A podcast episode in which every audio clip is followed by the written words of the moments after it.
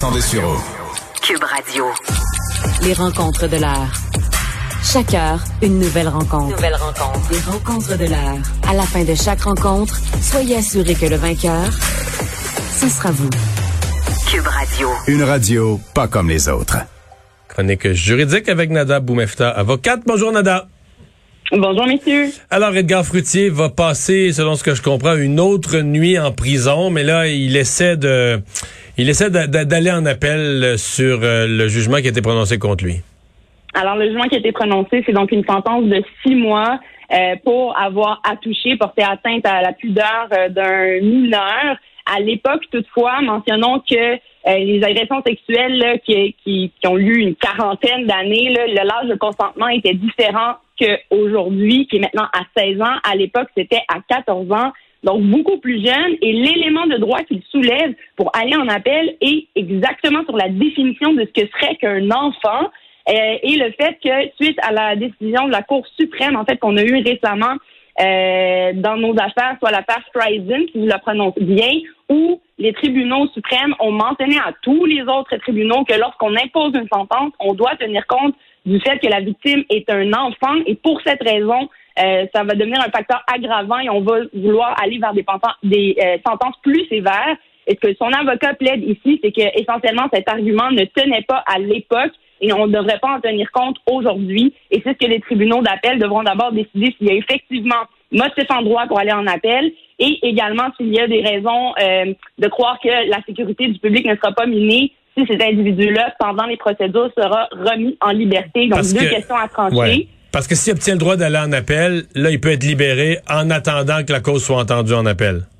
Il pourrait aussi demeurer détenu. Donc ça, c'est une autre question et une, une réponse n'est pas nécessairement liée à l'autre. C'est pas parce que si le juge euh, détermine qu'il y a une question de droit à trancher que nécessairement il sera remis en liberté. On parle quand même d'une sentence de six mois. Hein, et les durées, la durée des procédures en appel peuvent être longues. Donc très certainement, on va tenir compte aussi de cet aspect-là que monsieur ne, ne, restera pas détenu éternellement non plus et à finir par purger plus que la sentence qui a été imposée en première instance.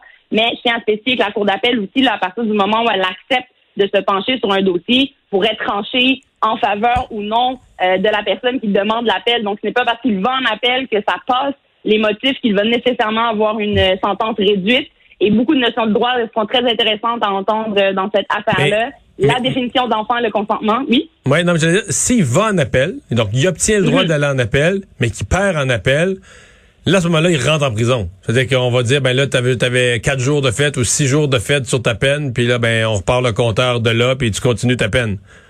C'est exact. Évidemment, en fonction des réponses qui seront données par les tribunaux, s'ils jugent que d'abord, il y a motif pour aller en appel, sur quelles questions de droit ils devront se pencher. Et si cela influence effectivement la sentence de monsieur, ben à la fin de la journée, si c'est rejeté et qu'il décide de ne pas s'immiscer dans la décision du juge quant aux six mois, eh bien oui, même s'il a été remis en liberté entre-temps, il refera euh, le même chemin vers la peine. les cellules. Euh, ben, à suivre. Et donc, il devrait avoir une réponse demain, selon ce qu'on comprend? Ce qu'on comprend, c'est que le juge va rendre décision demain et euh, on a bien hâte de savoir, évidemment, si cela va passer ou non. Les, le DPCP est déjà prêt à répondre et tient à mentionner que selon eux, il n'y a pas de lien avec euh, l'âge du consentement quand on a à déterminer si c'est un enfant ou non. Alors, on verra euh, quelle euh, version sera venue ou quelle version tranchera la Cour d'appel. Décision à venir demain. À tout le moins, on espère quant à sa remise en liberté. Il y a plusieurs cas, Nada, cette semaine de rage au volant ou d'enragé du volant qui circulent dans les médias, mais un dossier particulièrement, euh, bon, disons, euh, qui, marque par son intensité à Moncton, euh, un enragé qui s'attaque à un conducteur devant d'ailleurs sa famille et utilise en plus des propos racistes. Des propos racistes, de la violence, descend de son véhicule, donc en plus sur le chemin, le pas nécessairement de façon sécuritaire, au sens de code du code de sécurité routière, qu'on comprend des victimes, c'est que eux passaient, ils étaient en fourgonnette avec sa famille, euh, voulaient laisser passer l'individu qui semblait le sortir d'une entrée privée. Euh, ce dernier a accéléré finalement et euh, le, celui qui a agressé s'est retrouvé devant eux, a freiné. Et on en voit souvent des cas comme ça à la Cour municipale de Montréal, dans les palais de justice.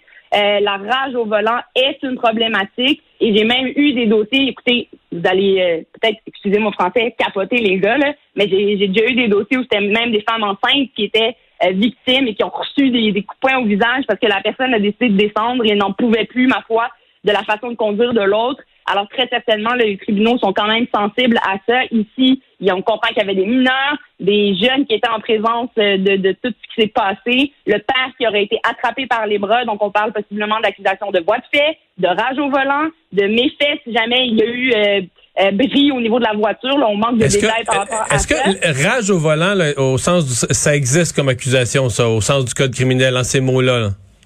Ça, ça, peut exister en sens euh, du code criminel, mais plus au niveau du code de sécurité routière. du code de la route, OK. va s'enligner, là, ouais, du code de la route.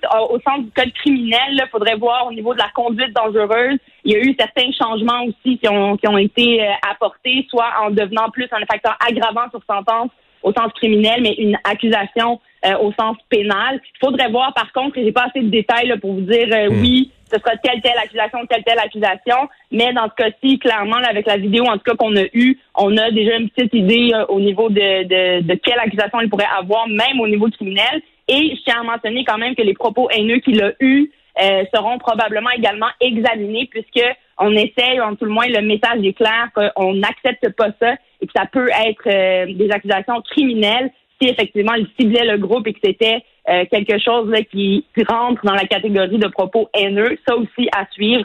Euh, j'espère qu'on se questionnera là-dessus et qu'il y aura plus enquête, c'est-à-dire entendre les audios qui ont été filmés et où cela va mener. Hmm. Est-ce que les juges sont sévères avec ça? Euh, tout ce qui tourne autour de la rage au volant, là, puis tout ce qui vient avec?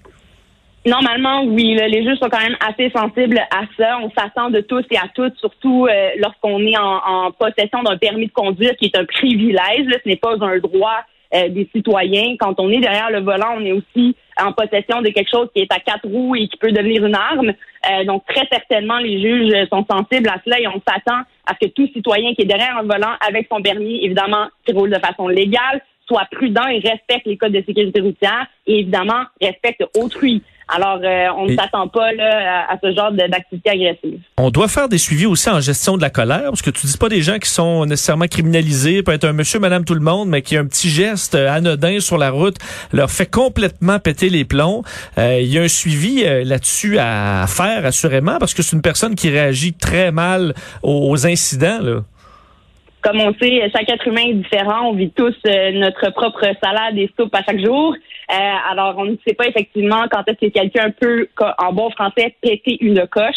Mais il est certain que comme avocat de la défense, quand j'ai des dossiers comme ça, on va évaluer la situation de mon client, ma cliente, qu'est-ce qui en est, qu'est-ce qui arrivait dans sa vie et pourquoi est-ce que cet incident-là est arrivé. Certains, oui, ce sera des, des, des événements euh, euh, uniques et ce sera à plaider effectivement lorsqu'on se rend devant les tribunaux qu'il s'agissait d'un seul moment et que le client ou la cliente a décidé d'entreprendre, par exemple, comme euh, tu l'as bien dit, là, des thérapies de gestion de la colère qui peuvent être une option. D'autres vont consulter leur propre médecin, vont essayer de suivre des médications spécifiques, etc., etc.